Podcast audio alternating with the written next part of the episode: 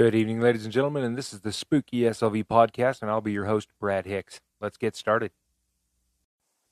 Okay, folks, we've got three stories for you tonight. Um, one is about a ghost at a potato warehouse, which, if anyone here has ever played in an old potato warehouse, middle of the day, middle of the night, it doesn't matter when you're in there. They can be some creepy ass places. That's all there is to it. Uh, then we've also got two different stories from students from Sierra Grande School, which I told you about last week. My friend's a teacher down there, and he's got his students writing stories. So I've got two today, and I'll have two next week, and well, maybe even three next week, depending on submissions. But um, I've actually got quite a few already lined up, but I'm just doing a couple a week or two or three a week. But anyway, we've got those lined up for tonight, and we've got the the warehouse ghost lined up for tonight. So let's get going on these.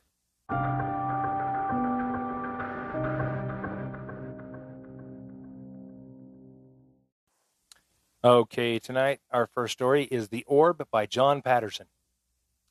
Anyone who works in a potato warehouse or even a big storage on a farm knows that they can be spooky places. Since they are made of metal, they can expand and contract with changes in the weather, creating loud popping noises or eerie wailing sounds. My brother and I, when we were very young, played in one that my father stored his spuds in. We would run and make noises, listen to the strange noises caused by others, and generally cause trouble. We once poked the uh, call button for water, which rang an alarm, which sent someone looking for us. I imagine we were someone else's ghosts. But this ghost story happened just a little over a year ago at a large potato warehouse near Monte Vista. And yes, it's a true story. It starts with the secretary heading into work early one morning to get ready to process orders for the daily truckloads of packaged spuds. She knew that a truck had come in late the night before and was glad to see that the driver was out of his truck and heading towards the office as she had turned on the lights and got the computers warming up. This is how the conversation ensued. Truck driver. Good morning. I got in late last night and tried to check in with that man that was coming out of your office. I saw him in the light, but then I got here, he was gone. Secretary. Well, I was the last one out of the office last night. And no one else was here. Well, I definitely saw a man, and your security light was extra bright. Sir, we don't have a light over the entrance to the office. They both looked kind of dumbfounded at each other, but then but the men loaded his truck and got him on his way. Later the secretary rounded up the foreman to ask if he was there later that night. Or late the last night. No, he said, and then she told him the trucker's story. Oh, maybe he saw Bill. Who's Bill? She knew all the employees' names. Bill died here in the 70s, and from time to time we see his ghost. He said as if it was no big deal. She went back to the office and told the other girls what had gone on, and they decided to check out the security camera footage in case someone had been trying to break in. The security camera footage was simply amazing. A super bright light suddenly appeared in and amongst the bright light, su- super bright light suddenly appeared, and in amongst the bright light, an orb danced around for nearly a minute. Then a bright flash, and it was gone. No ghostly image of a man, but as most ghost hunters know, an orb is quite often seen around ghostly encounters. I have seen the security footage and can, assure you it is weird. All right, thanks, John, for that. That was a good story, and it makes you kind of wonder. You know, I, I personally, I think orbs are. What's the best way to put this? Most polite. They're crap. I don't. I think they're dust. That's what I think they are. The super bright light showing up. That could be something else. But the orb, I don't know. I mean, uh, personally, every orb I've ever seen can be explained away by insects caught in infrared light or dust, most likely dust. But if it danced around in that light and nobody can really tell what it is, then yeah, I mean, there may be something to that. But again, thank you, sir.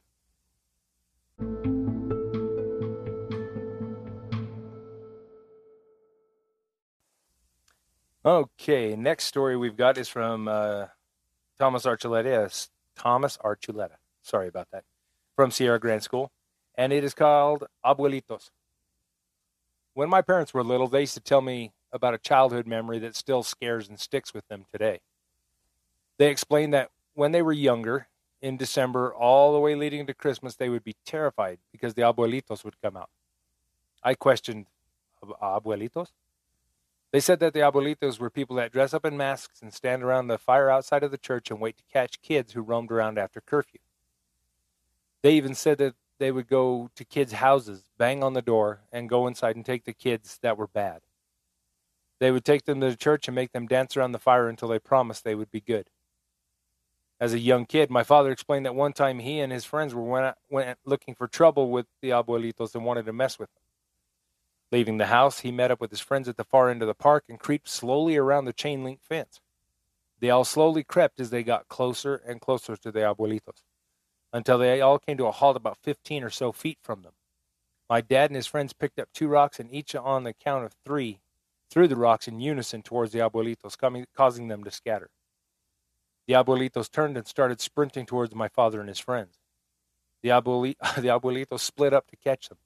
My father explained that no matter how fast you ran or how good you hid, they always found you because depending on the night, they would, there would be 20, sometimes up to 25 or 30 abuelitos standing around the fire.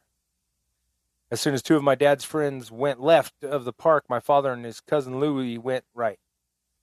They headed into my grandmother's house and hid under the beds in the back room. Waiting impatiently, they heard the door open and footsteps approaching. Suddenly, in the darkness of the room, a loud scream erupted. It was my cousin Louis. The abuelitos had found found his hiding spot and dragged him out from under the bed. Quickly, they kept him from squirming and took him to the fire. Screaming at the top of his lungs, Louis was forced to dance around the fire and promised to be a good kid from now on. Walking back in the dark, crying alone, Louis made it back to the house and walked inside to see his grandmother standing there waiting for him. She asked him if he had learned his lesson and promised to be a good kid from now on. His shivering response, Yes. I've heard stories of the abuelitos uh, growing up too. Never actually seen anyone or talked to anyone who's ever dealt with them, which is kind of crazy. But uh, good story. Thanks, Thomas. Appreciate it.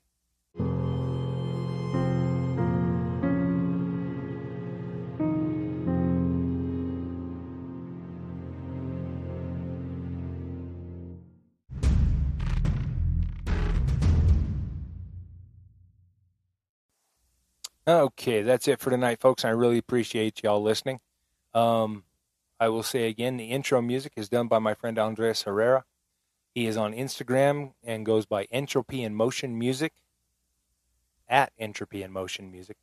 And uh, he also runs the Decibels, Decibels Deep podcast on Spotify.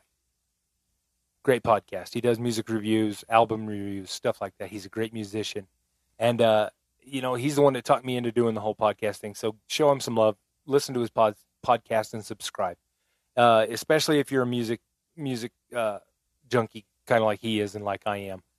Well, not like I am. He's he outdoes me by a long shot. He can name things. I'm looking at him with just the dumbest look on my face, like what? Really? Who did that? What? Yeah, one of those. Also, I'm going to tell you about the uh, podcast support on the Spotify homepage for Spooky SLV Podcast there's a link that will take you to the monetary support of the podcast.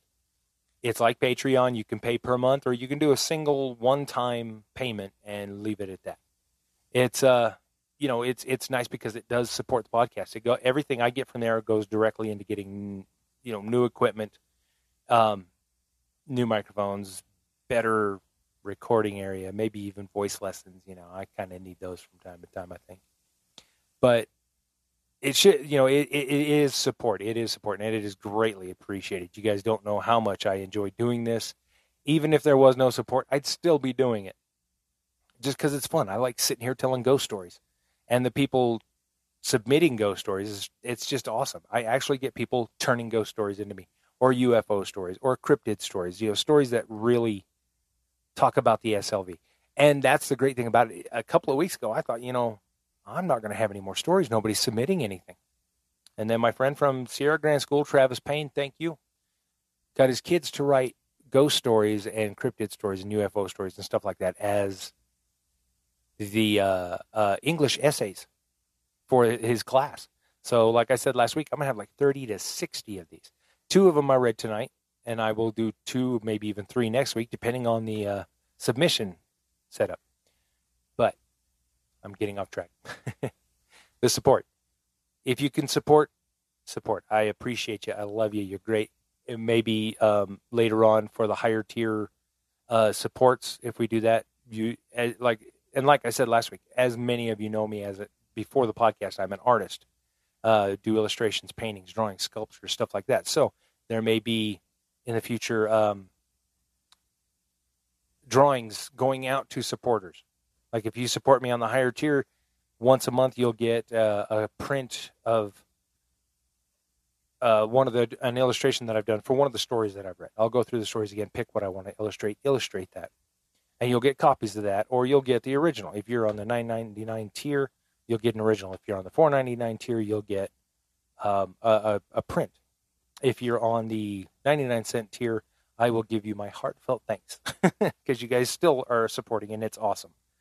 Um, yeah, so that that's something I'm going to do in the future. I'm not exactly sure when, but I'm going to get it done soon. Um, but anyway, guys, I just want to say thank you to everybody. All the stories that have been read tonight are supposedly true, and I hope you all enjoy yourselves. Thanks.